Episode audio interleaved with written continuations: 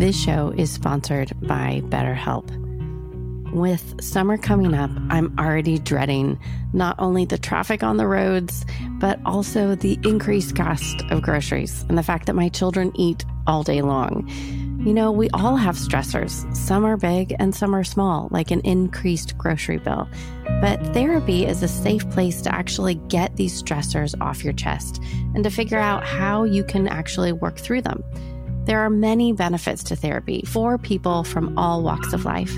It's helpful to learn positive coping skills so you don't freak out about that grocery bill and how to set boundaries. Therapy can empower you to be the best version of yourself, and it isn't just for those who've experienced major trauma. If you're thinking of starting therapy, give BetterHelp a try. It's convenient, flexible, and entirely online.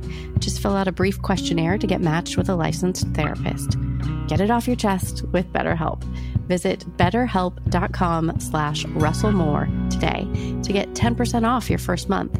That's betterhelp, H-E-L-P dot com slash Russell Moore.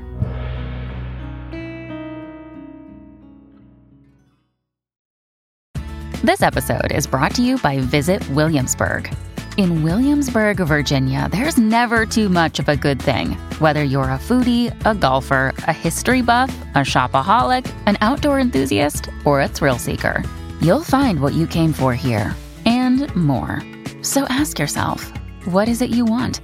Discover Williamsburg and plan your trip at visitwilliamsburg.com.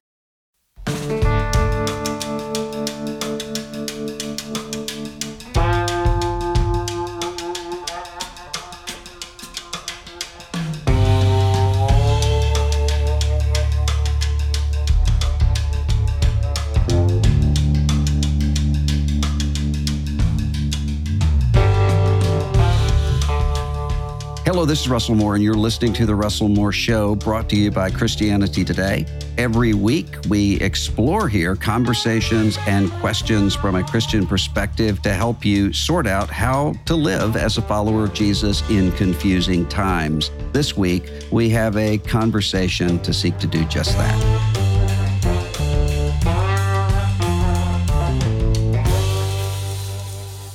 The kids are not all right.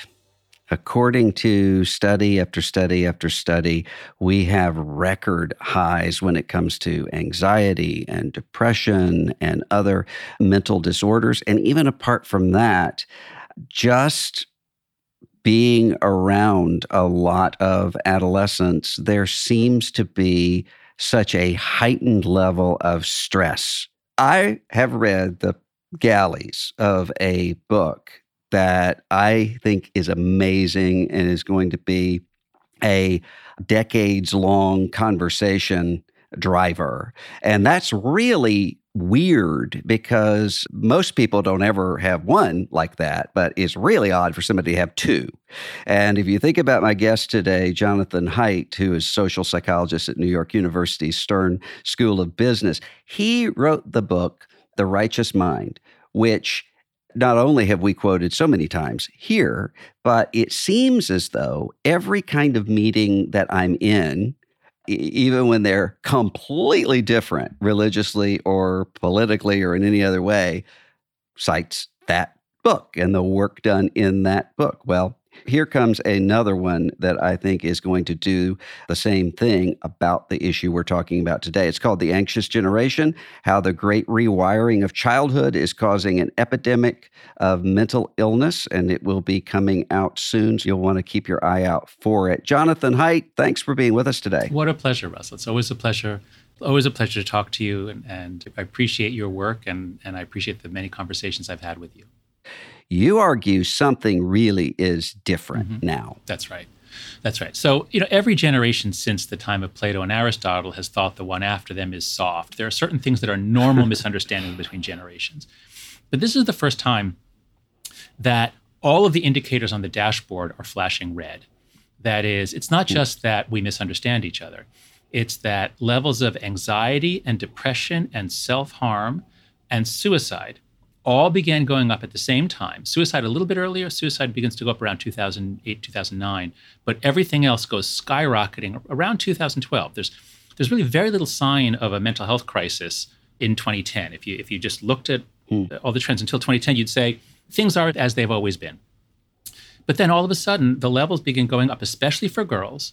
And here's the kicker everyone has a theory as to why it goes up around 2011, 2012.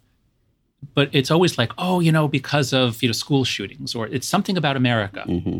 Well, the exact same thing happened in Canada, the UK, Australia, happened in the Scandinavian countries. So there is no other theory. There is no nobody's even proposed another theory other than it's when kids stop seeing each other in person and they move their lives onto their devices. You go from the play-based childhood to a phone-based childhood. Around 2011, 2012 is when most kids switch over from a flip phone to a to an iPhone. And that's when the mental health crisis begins. All the dashboard lights begin flashing red, and they've gotten worse and worse every year since then. So it's not a COVID related pandemic stress uh, sort of marker. It's, it predates that. That's right. So a lot of people think that it, this was caused by COVID, and it wasn't at all. Jean Twenge was the first to notice this with her book iGen. Jean Twenge was the first to say, look, something's going terribly wrong. She said that in 2016, 2017. A lot of people said, oh, no, you're overinterpreting. Nah, it's just, you know, correlation, nothing. But the numbers have gotten worse and worse since then. And in 2019, when I started on this project, things were looking terrible.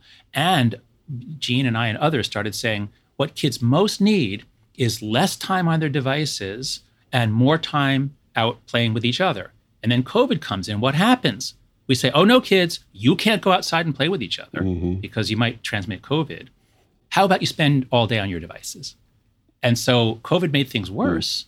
But actually, American children were already socially distanced by 2019. That is, kids used to spend a lot of time with each other. Kids used to see their friends. That's what kids do until around 2012. And then the number of the hours spent per week with friends drops and drops and drops so that by 2019, it's already so low that when COVID restrictions come in, it just goes down a little bit more. So all of this was baked in before COVID. Hmm. I was talking uh, the other day to Amanda hmm. Ripley, mm, author of High Conflict. She's she's amazing, and she she said at one point to me, "I don't know how you survived." And then she she talked about some experiences that I had had in the past, and I thought about that later and I thought, well, you know, I would say grace of God, but how did that grace of God come about? And one of the key things I think w- was the way that my parents responded to me. Mm. And and if I would go out in the in the morning when it wasn't a school day, be in the woods. I'm in the woods all day long, or I'm with one of my friends riding bicycles, all day long. Nobody knew where I was. Nobody had a GPS tracker on me or, or anything like that. And I had no way to contact my parents if something had happened. But it actually, I think, was necessary for me to learn how to live. And you talk about in this book the difference between a play based childhood and safetyism. What what what's safetyism? Right. So so safetyism is the worship of safety. Of course, we want our kids to be safe, but there mm. are lots of conflicting values. And if you take one value and say safety trumps everything else, so a tiny reduction in risk is worth sacrificing thousands of hours of play outside. And it's true that if you never let your kid out, they'll never be abducted. But then again, if you do let your kid out, they'll never be abducted either. There's essentially zero abduction in this country, other than by the non custodial yeah. parent in a divorce proceeding. But safetyism is the worship of safety to the point where we are paranoid and we convey that paranoia to our kids and we teach them that the world is dangerous. You can't cope with it, and bad people will hurt you if you go out in it. And so, what you were describing before is what you might call a hunter gatherer childhood I believe that's what we evolved for. We evolved uh, in the woods essentially for millions of years. And the, the whole evolution of childhood is about kids mastering skills that they'll need as adults. And so that then when they reach adulthood, they actually are competent. But what we began doing in the 90s, just as the crime rate was dropping, there was a big crime wave when you and I were growing up. There was a, a big explosion of crime in the 70s and 80s. In the 90s, those rates drop. It gets really safe, but we freak out about child abduction. And we say kids can't go out on their own. You can't go play in a park. It's too dangerous. You'll be abducted. And so satanic panic. Yeah, yes, that's right. There was there was a lot of mm-hmm. that. There were daycare panics. There were all kinds of panics. We we stopped trusting each other. That's one of the big things. We stopped trusting other adults. And so I imagine when you were a kid, if you got in trouble, you could go to somebody's house or an adult might step in. Adults were looking out for the kids, right? Is that true when you were growing up? They gave me the space, it seemed, to learn how to be. And there was a safety net. I knew there was a safety net there, but they mm-hmm. had me walk the road. Well, th- oh, that's right. But that brings in a few additional elements to what a healthy childhood is. And so I'll just mm. put two words out there one is community, and the other is mentors. And so it doesn't make any sense for us to only learn from our parents. There's no reason to think your parents know everything. And so all over the world, especially once kids reach around age 9, 10, 11, they get really interested in adult activities and oh look at this carpenter and and you know so kids are sort of they're looking at what adults are doing and then other adults are taking an interest in them so kids need to learn from multiple adults and that largely has hmm. stopped mm. we don't trust other adults we think they're going to sexually molest them and mm. the other key word as i said is community it was only late in writing the book you know I, I worked on this book for a long time and near the end i realized wait a second one of the biggest concepts here is community versus networks. So, a community is a group of real people who are kind of stuck together. You can't just come and go as you please. It takes a while to get in, it's hard to get out.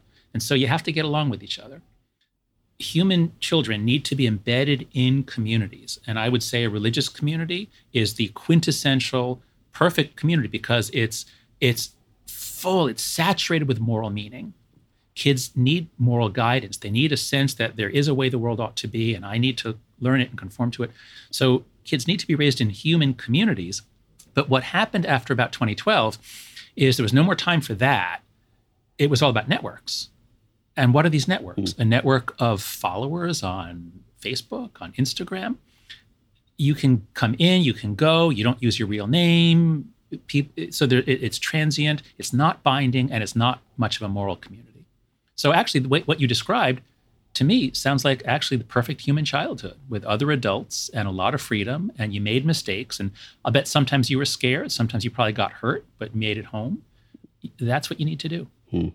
Well, what changed in terms of? I, I know what changed in terms of the kids, uh, or, or you've convinced me of that after reading this book.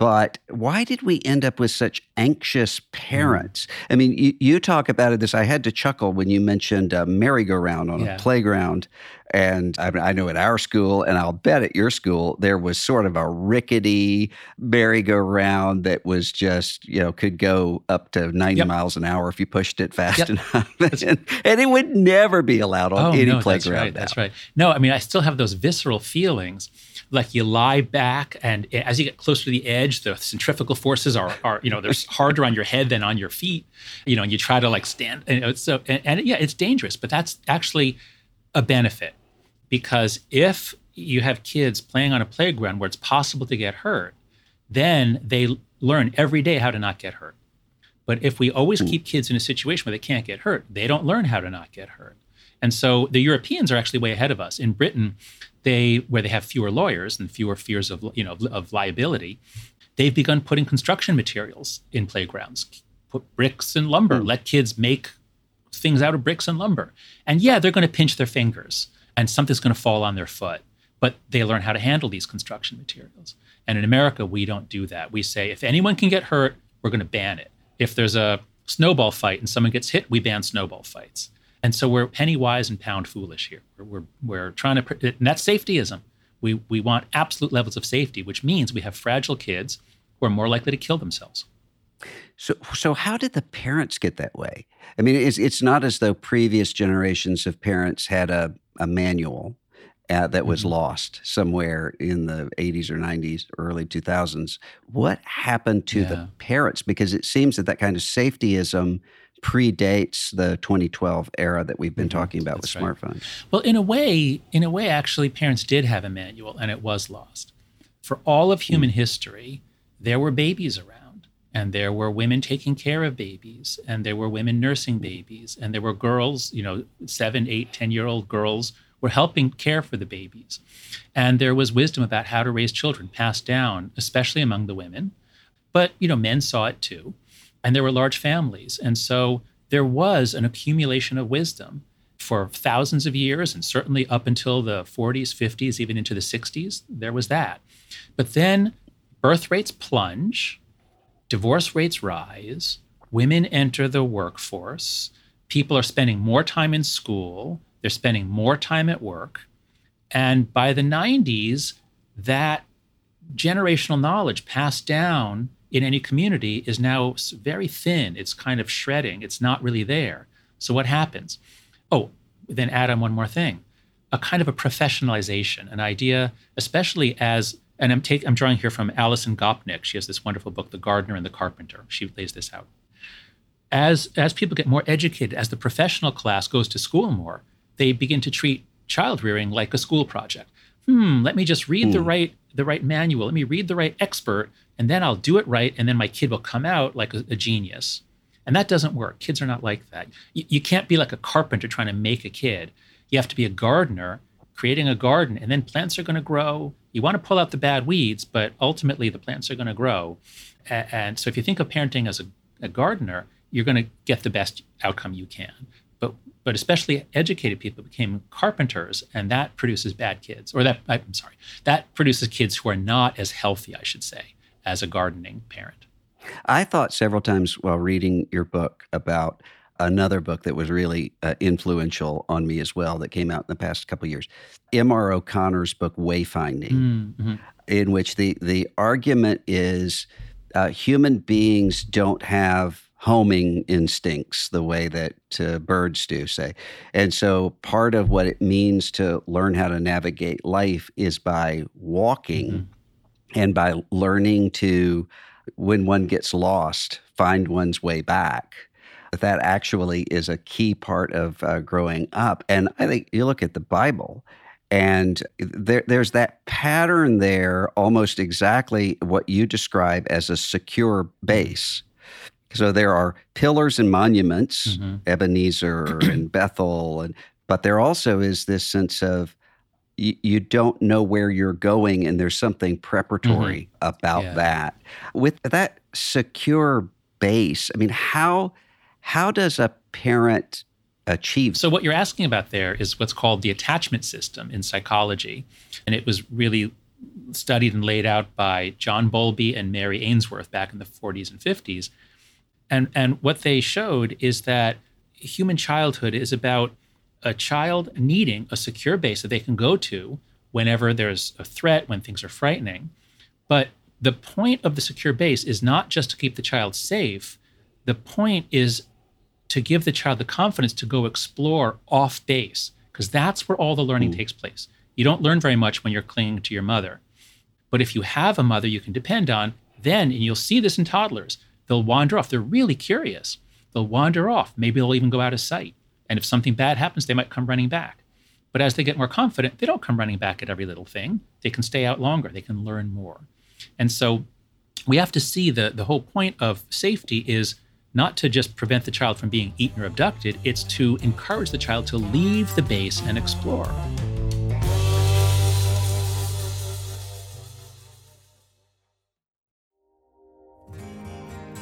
ready to rise above loud, angry headlines, longing for an alternative to the world's fighting and fear mongering?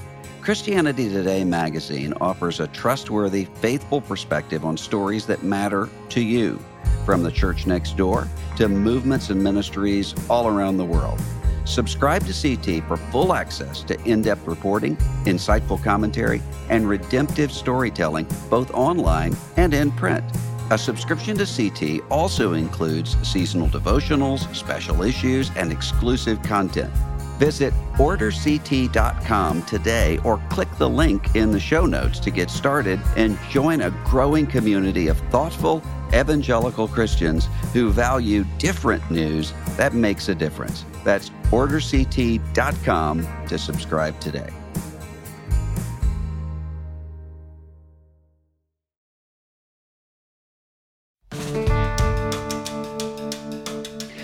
With smartphones, mm. One of the things that I've noticed is that when that topic comes up, it feels a lot to me like the conversation about climate change for a lot of people, which is not that they disbelieve that climate change is happening, but it seems so big yeah. to them that they say, well, what could I what could I do mm-hmm. about it? I mean, so there, there's a, a sense in which both with parents, but also with people who who will say, my smartphone is really messing with me. But I mean, it's 2023. What are you going to do? Mm-hmm. That seems to be the attitude That's. That's there. Right. It seems to be right. It seems to be something so big. What can we do? And so the the key idea I want to introduce here is called a collective action problem.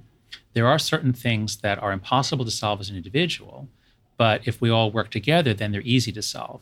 And the phones are, are a classic social science collective action problem. So you take the, I'm sure many of your listeners are parents, many of your listeners have teenagers, and all of us hear the same thing. My kids are both in high school. We hear the same thing. Mom, I'm the only one, I'm the only one who isn't on Snapchat. I'm the only one who doesn't have a smartphone. And so the kid feels left out, and then parents give in because nobody wants their kid to feel left out. Right. And so if you're alone, if it's just you making the decision, well, maybe you're hurting your kid, you don't know. But what if you and a few of your uh, the parents of your kids' friends talked, and you know what? We're all not going to give our kids smartphones until high school, until 16. We're all going to hold off. Well, then suddenly it's much easier to do. And so, what I'm trying to do in the book is I'm trying to solve collective action problems so that we can actually all escape this tragedy together.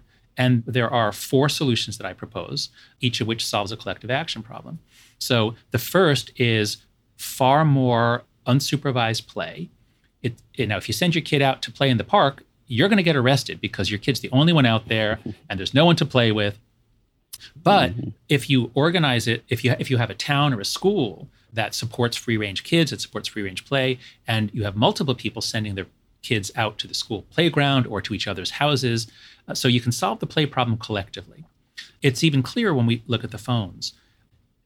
No kid needs a phone at age 10, 11, 12. Now, they could use a, a basic phone to text to say, Mom, I'm, I'll be home you know, at five o'clock. But nobody needs the internet. Nobody, no kid needs a smartphone in their pocket.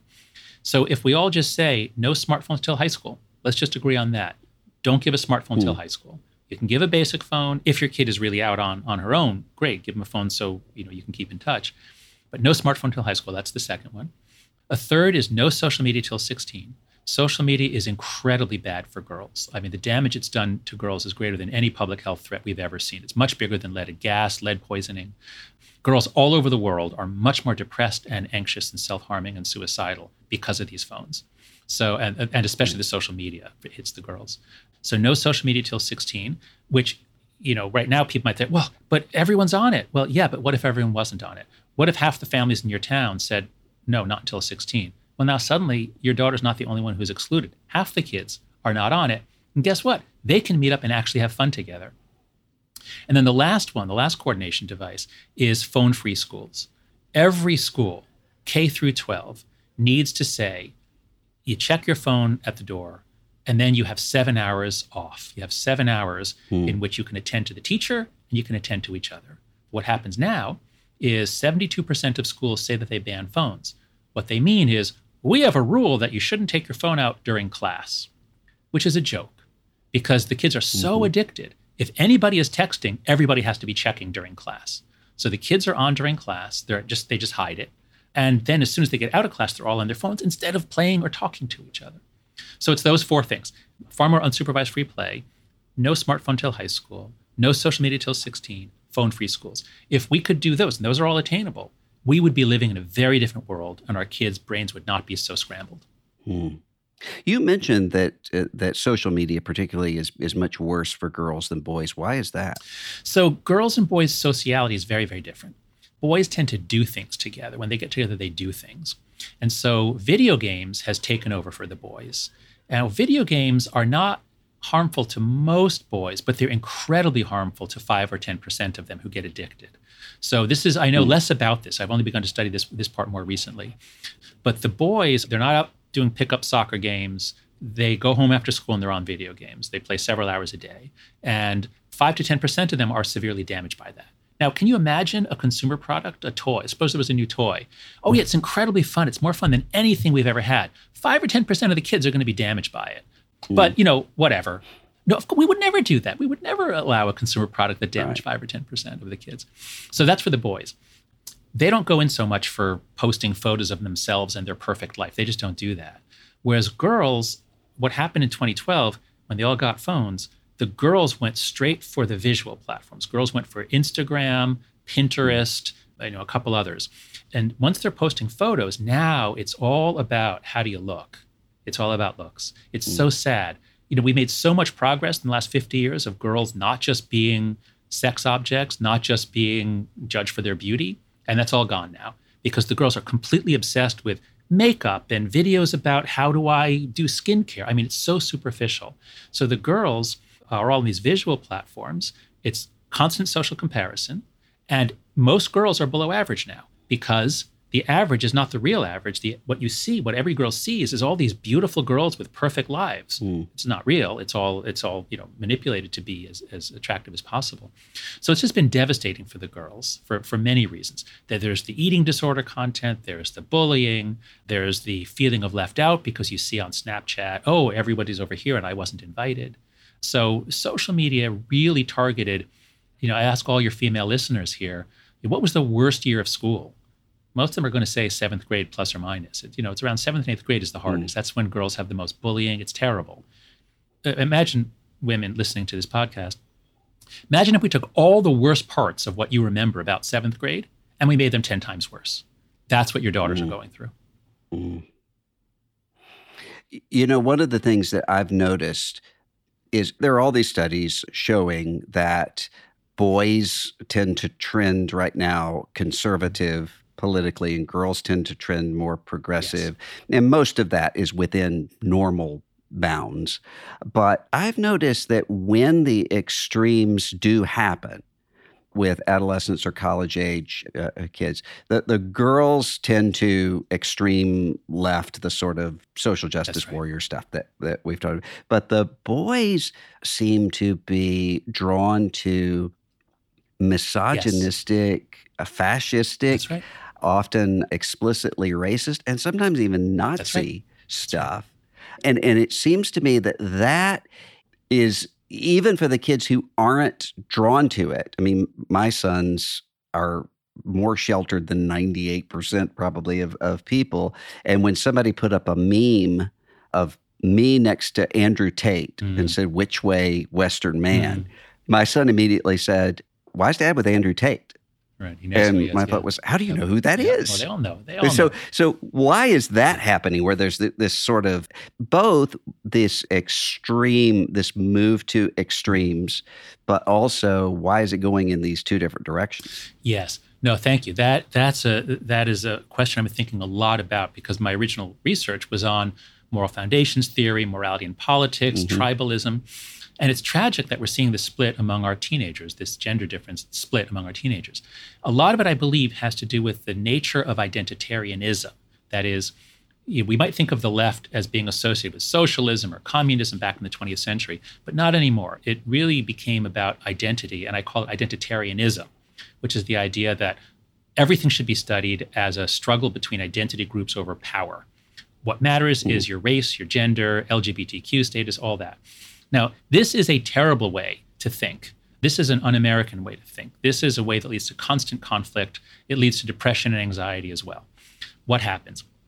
When all the kids get on social media around 2012, especially Tumblr seems to be a real petri dish for nurturing these new ideas about identity. That your identity is something you construct, and if anyone disrespects it, then they've harmed you.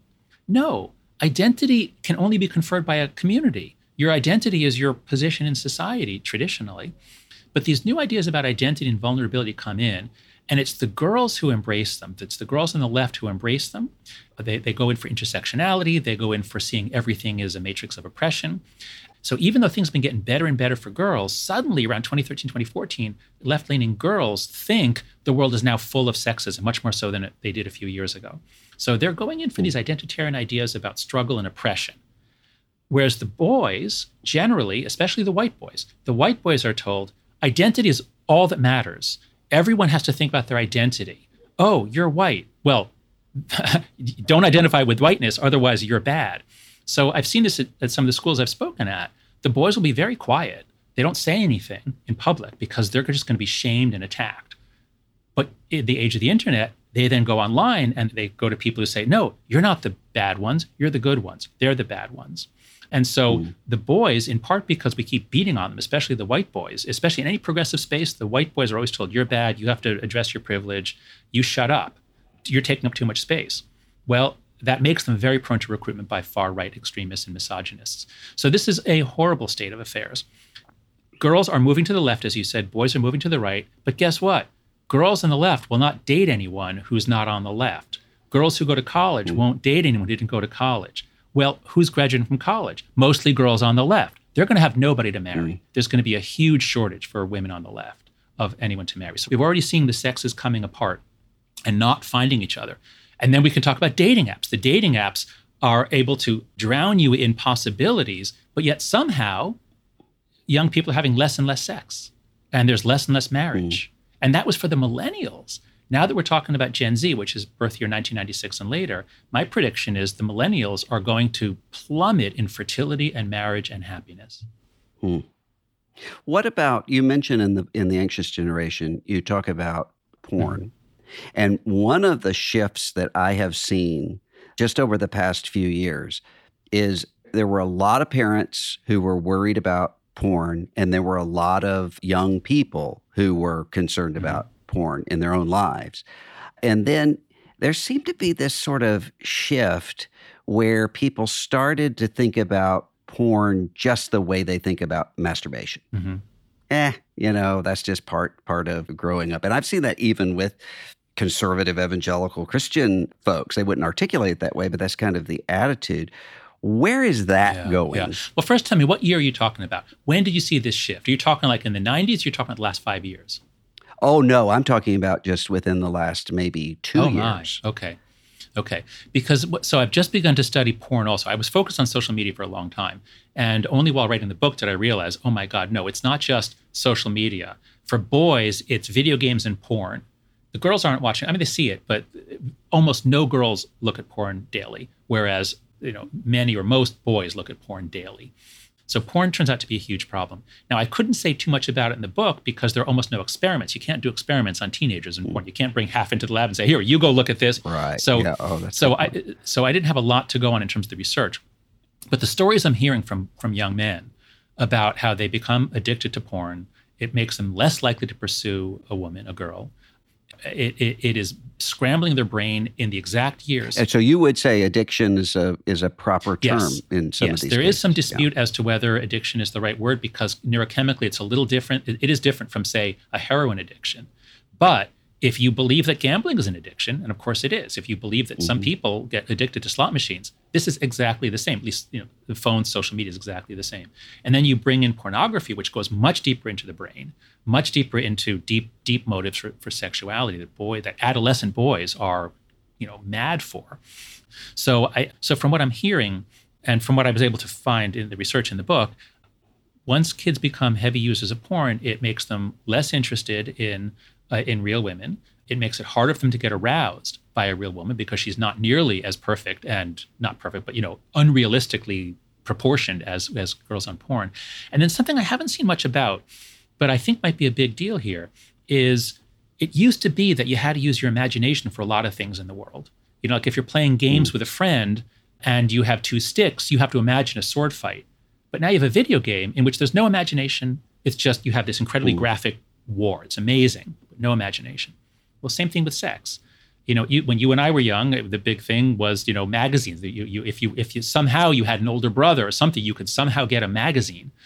But you know, then you had to use your imagination. That was it. But porn now is so graphic, so explicit, so in your face. If you go to these, and they all, you know, they've all gone to Pornhub. They all know Pornhub. There's no restriction. Anyone can go at any age. So I, I think eh, it, there are so many things messing up our kids to have them going through their peak years of sexual transformation and development on porn, I think, is another disaster that, that's, that's occurring all around us.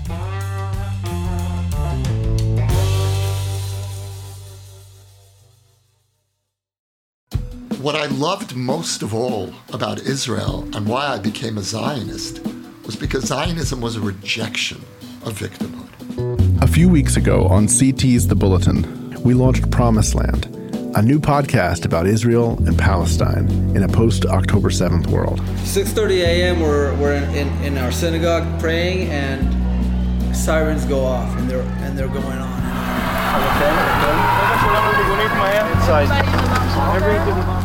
Based on interviews and conversations captured on the ground in Israel last November, it's an exploration of the spiritual, political, and historical roots of the conflict. When there's a weak Israel, every Jew in the world is weak.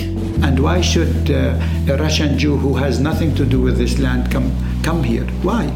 I mean, if you want, you can give them Texas. You love them so much. I am alive because I wasn't. I, I didn't come home. But all my friends that were here were murdered. Here, here, over there. This week, Promised Land moves to its own feed. You'll find links in the show notes, so if you haven't heard it yet, you can go catch up and catch the new episodes as they come all in one place.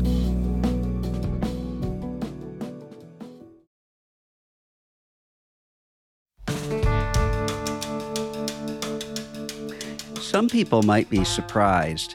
You're an atheist mm-hmm. or an agnostic, and you spend a lot of time in the anxious generation talking about religious communities.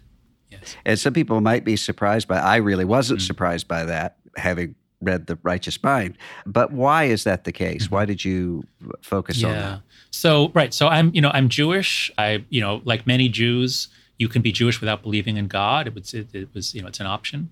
And so I was one of these, you know, scientifically minded, you know, young Jewish boys who went into the social sciences, and and I had a I, I had a prejudice against religion in general when I was young. And uh, you know, I read the Hebrew Bible when I was in college, and I was shocked by some of the things I read in, in the later books, you know, with genocide. So I was generally anti-religion in my twenties, but because I was studying morality, and the evolution of morality, I came to see that we evolved with religion, and religion is is intimately part of our creating moral communities.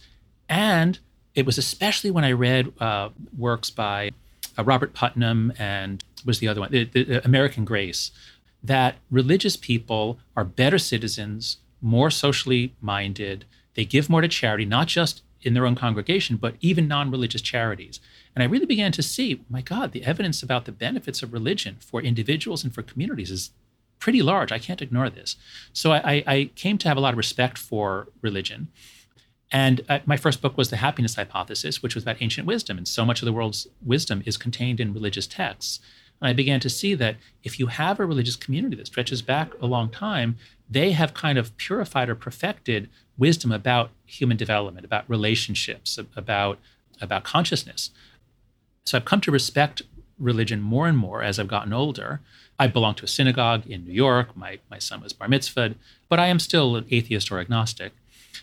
To bring it back to your question about the anxious generation, I want to share with you now a result that I, I, I didn't put this graph in the book, but I'll be publicizing it when the book comes out.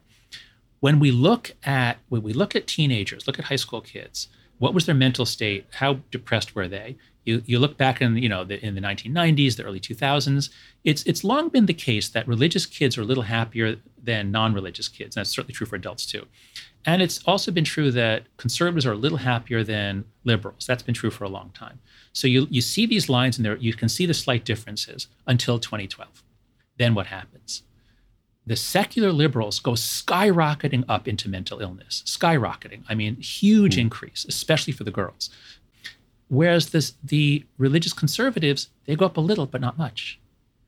And, and what that means, I think, is in 2012, roughly, is when the technology came like a tidal wave, like a tsunami, and it carried kids away. It just swept them away from each other, from their parents, from community, from tradition, from everything that came before, swept them off into this bizarre virtual world of terrible short videos and influencers and craziness and social comparison. Who didn't get swept, swept away? The kids who had to be part of a community, how to go to church on Sunday, how to visit their grandparents or whatever. Actually, you tell me. You tell me, how is it that Christian kids are raised that you think might have kept them from being swept away the way the secular kids were? Well, I think many of the things that you you do mention in the book, although I see some of those things fraying in, in religious communities as Okay, tell well. me about it. What do you see? I mean, but, particularly uh, when it comes to, I found fascinating your section on rites of passage, and there, there, in most uh, evangelical churches, there was a, a basic structure of rites of passage that was more uniform, at least in certain traditions, than I see it being right now where baptisms often are kind of yeah we're going to have a baptism after the service if you want to come come. That sort of a that sort of a thing. But maybe it was you. Uh, we we have a, a group of us that get together sometimes on on thursdays and just talk. It was either you or maybe it was john Rauch that talked about one of the reasons why midlife and older age is not as happy for people is because you have all of these rites of passage early in life and then it's over and there is no rite of passage until the funeral that was Which that was John Rauch. Yes. that was john i found that to be a fascinating fascinating concept but r- why are rites of passage important Uh, so most societies uh, have they they see that you, you have a challenge. How do you turn a girl into a woman? How do you turn a boy into a man? And for girls, actually, if you just wait, they will menstruate. And then if you just wait, they will become fertile. And so most societies do have rites of passage, and they're always keyed to menstruation. When a girl menstruates, all sorts of things happen. There will be a ceremony to welcome her in. She has to now get special knowledge that is reserved for women. It's not shared with girls. And interestingly, it's never the mother who does it. It's always going to be another woman, not the mother. Hmm. And because she's she has to be brought into the community of women. And it's always very, very gendered. Okay. So that's the the women's story is usually pretty simple. And it's very similar across societies. The story for men is very boys is very very different because with boys there's no menstruation, there's no obvious uh, thing that happens, and the boys are all in the girls' world. The boys when they're little, they're toddlers, they're surrounded by women who are caring for the kids, and they're surrounded by sisters who are caring for the kids. So for them, they have to make a jump from these little soft, you know, girly things that don't look that different from girls in their bodies to a warrior. And how do you do hmm. that? So you have to have toughening. So rites of passage, they often have physical pain, puncturing the skin, going days in the woods, a survival challenge.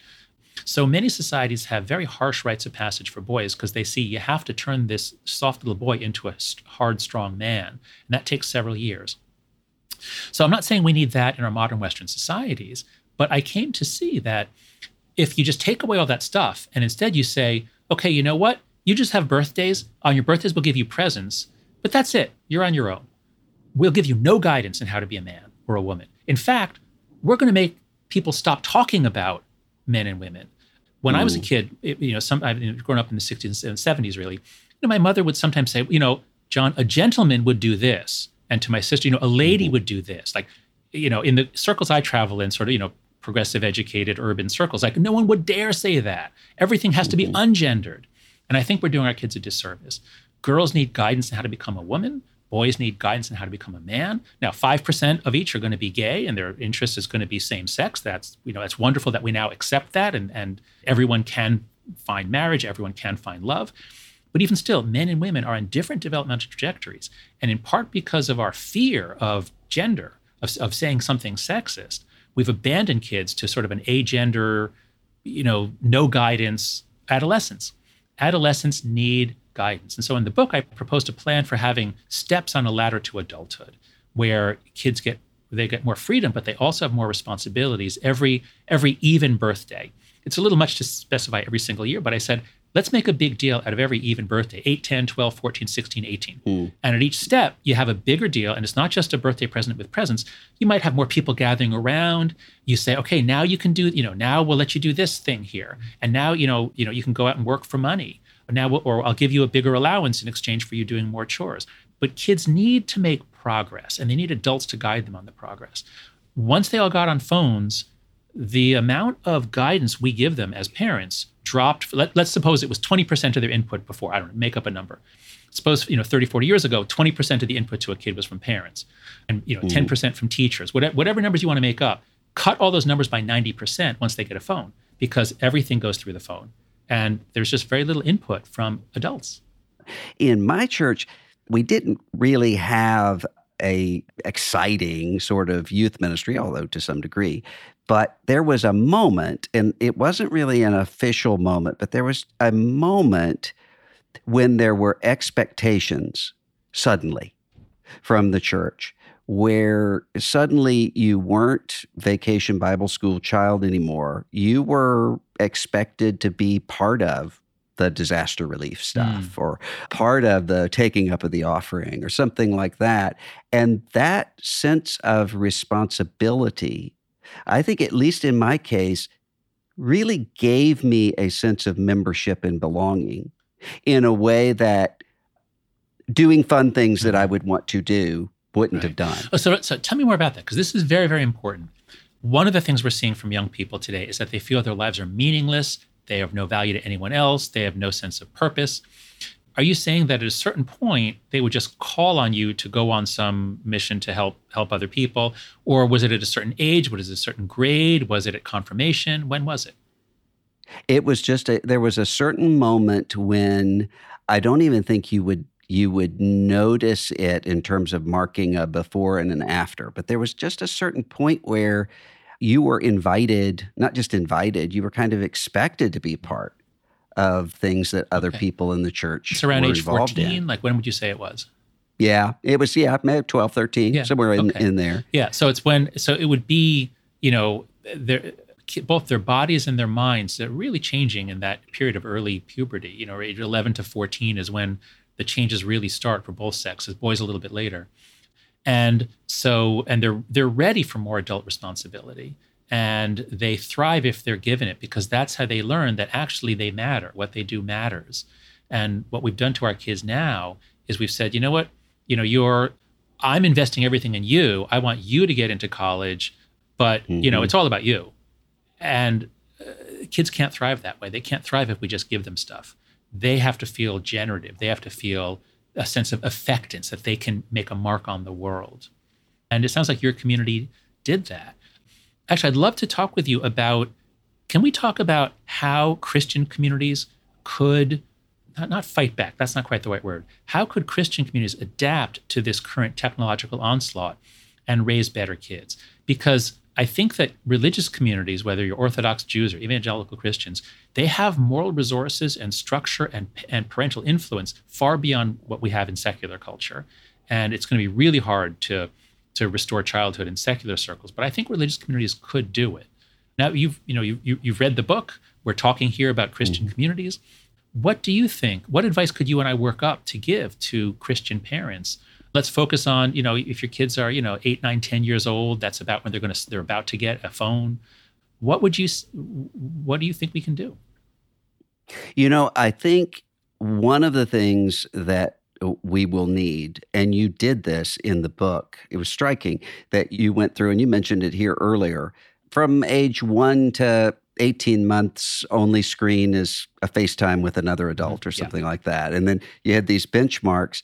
And that's one of the things I think there are a lot of parents and a lot of people in ministry who don't feel like they have the authority because there's a kind of legalism that that sort of misuses authority to to come in and say well this is what you do until this age and this so so no one wants to do Mhm. that which means that parents are sometimes wondering well what is the what should i do Mm. and h- how should i do it and i think a lot of times adolescents and college age kids it's the same thing there's there's often not a template that's specific enough that a that somebody could come in and alter it if if if it wasn't appropriate for them but at least to have it Okay. and i think one of the things too that is going to be increasingly necessary in christian communities you know i don't agree with jordan peterson on, on a lot of things but one of the things that i heard him say that i think is true is about the shift from having grandparents cl- Mhm. close by, not just for the grandkids, but for the parents, because there's a certain aspect of of the kind of counsel that grandparent gives to his adult son or Mhm. daughter to say, "Yeah, this is not a big deal." Mm, mhm.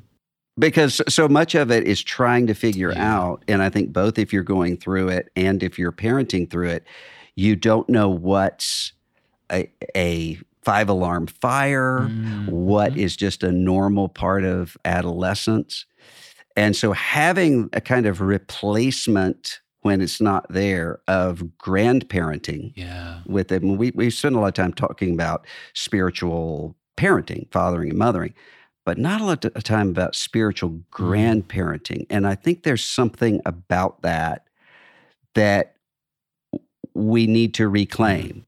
That, that I think has been present in a lot of Christian traditions, but in some of them is being lost. Okay, that's that's great. That's a real way forward because one of my concerns, it, it didn't make it into a chapter in this book, but it'll be in my next book, Life After Babel, will be a chapter on wisdom deprivation disorder.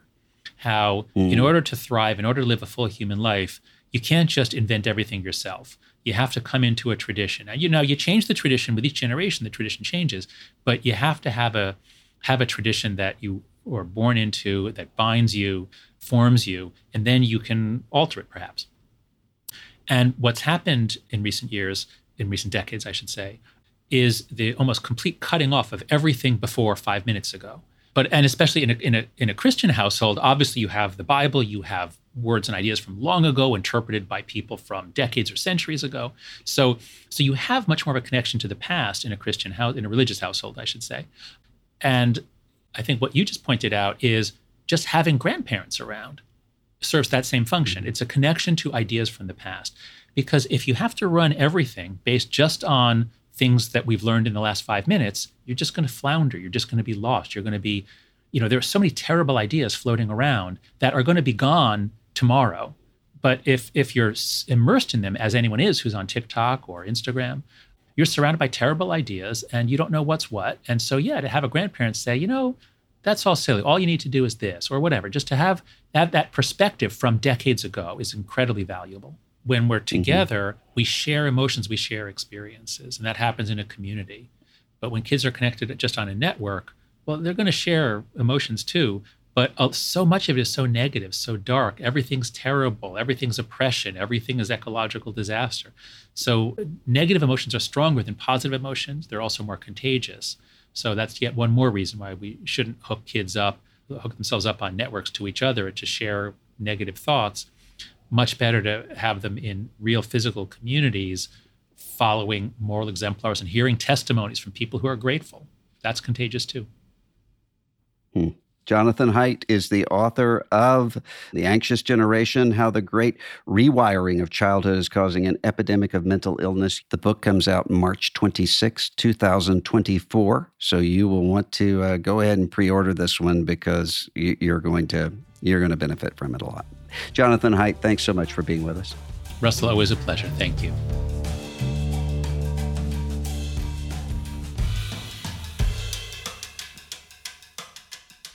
The Russell Moore Show is a production of Christianity Today. Executive producers are Eric Petrick, Russell Moore, and Mike Cosper. Hosted by Russell Moore, produced by Ashley Hales. Associate producers are Abby Perry. Director of Operations for CT Media is Matt Stevens. Audio engineering provided by Dan Phelps. Video producer is Abby Egan. And the theme song for The Russell Moore Show is Dusty Delta Day by Lennon Hutton.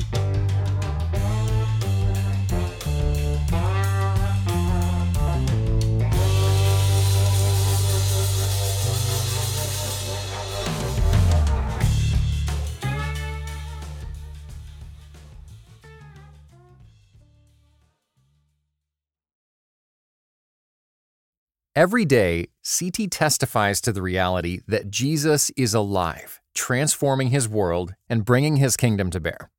Jesus transforms, CT equips. Make a gift to our nonprofit ministry with a gift of $20 to provide 150 more people with redemptive storytelling, global perspective, and thoughtful podcasts. Give now at morecT.com/equip.